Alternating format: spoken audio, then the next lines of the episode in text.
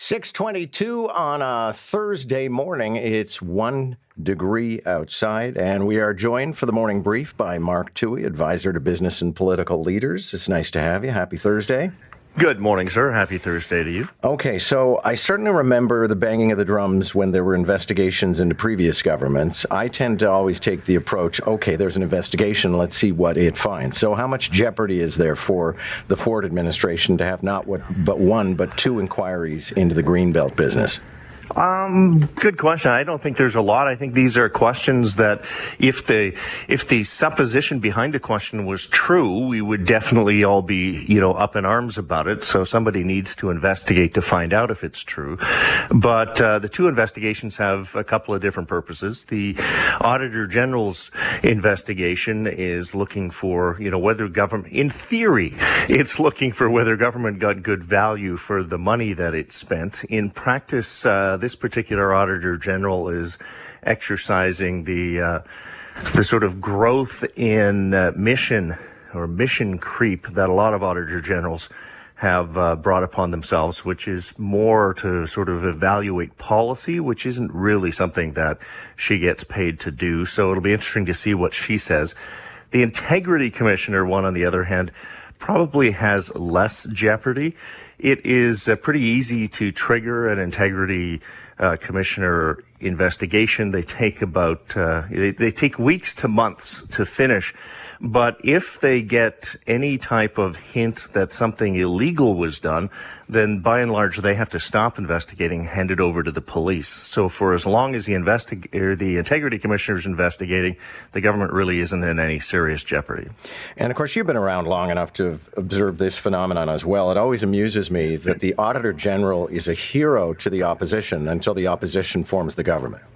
Oh, absolutely. In fact, uh, when I worked at uh, City Hall, one of the hardest committees to staff was the audit committee. And because uh, it's just boring stuff. It's uh, fine. Nobody likes uh, reading columns and columns of numbers and financial reports until you get on that committee.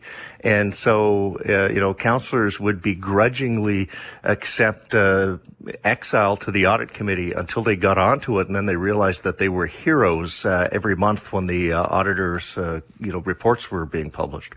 Marit Stiles, the leader of the N D P, although still, I think, not formally, um, will join us at six thirty-five on our show this morning. What do you make of Sylvain Charlebois, who's the expert on the grocery industry and food supply chain issues and all of that stuff? And his recommendation is, quote, Galen Weston needs to disappear. I, I think there's a certain subtlety to the remark. He's not necessarily saying that the man needs to vanish. It's just that he's a liability now as the face of Loblaws.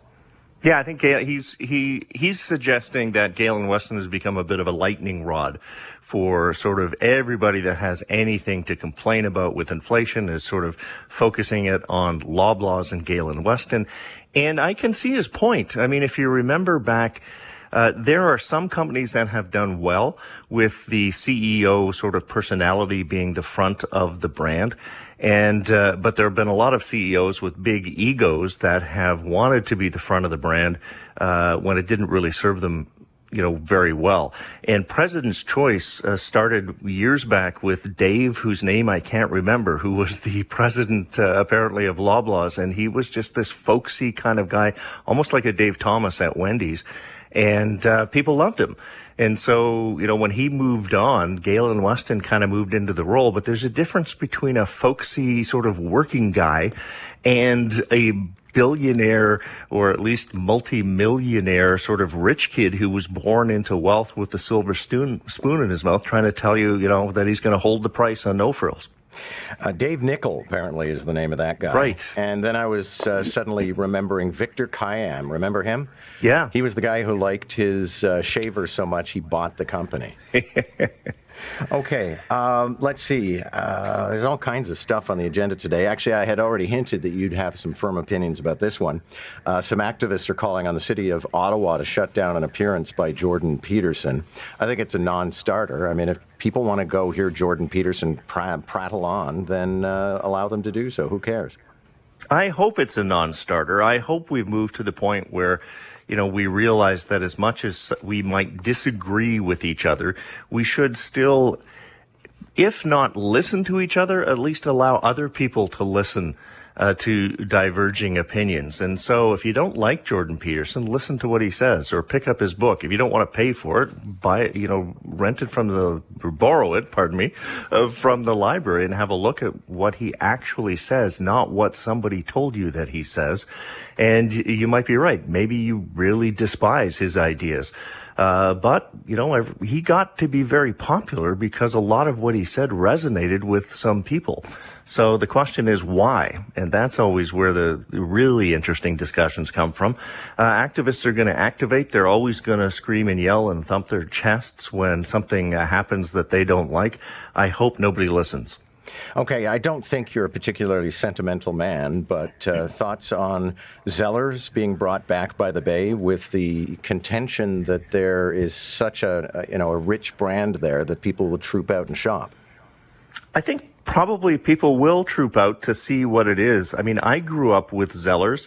Zellers, uh, you know, for a poor family from Western Canada, was where you shopped because it was the only place you could afford to shop. It came in just after Kmart uh, kind of uh, waned, and uh, Zellers was the go-to place where you started. You could get a little bit of everything, all your school supplies, your kids' clothes, your household uh, wares. Um, and so, yeah, I think it does still have some warm memories, but it's warm memories for people who are, you know, my age and older. I'm not sure if it'll attract that many young people, except uh, what's old is new again, so maybe it will. And Hudson's Bay is trying to find a place for itself on the retail, uh, you know, spectrum, and they have struggled and failed for years. Maybe this will do something for them, but I'm not entirely sure. And Mark Towhey, it's not uncommon for public entities to take out advertising to make us feel better about them. But I'm not sure the T T C ad, glitzy though it may be, is necessarily going to convince anybody who isn't riding the T T C to do so. Well, this is the problem with all government advertising. I mean, it's not like you really have a choice. And uh, the reality, and as speaking as someone who rides the T T C now almost every day, you ride the T T C because you don't have an alternative. So it's not like you're going to be sort of reaching into the cars and convincing people to get out of them. That simply doesn't happen. Uh, the only real conveyance that transit offers that beats the car hands down every time is the subway. And what they should be advertising about that is how fast you can go. Um, the rest of it, you know, we're all creatures of, uh, we're captives of uh, transit because there's no other choice. So advertising is a bit of a waste of money. Thank you, sir. Good to have you. Take care. Coming up, as mentioned, Ontario N D P leader Marit Stiles in just a moment. And Dan Riskin's back. It's Test Tube Thursday. Lots of things to talk about in the world of science, including how strangely we walk. I'll let Dan do the heavy lifting on this. six thirty is the time. Let's get to the half-hour headlines. Jess Kieran Cooner is here. Good morning.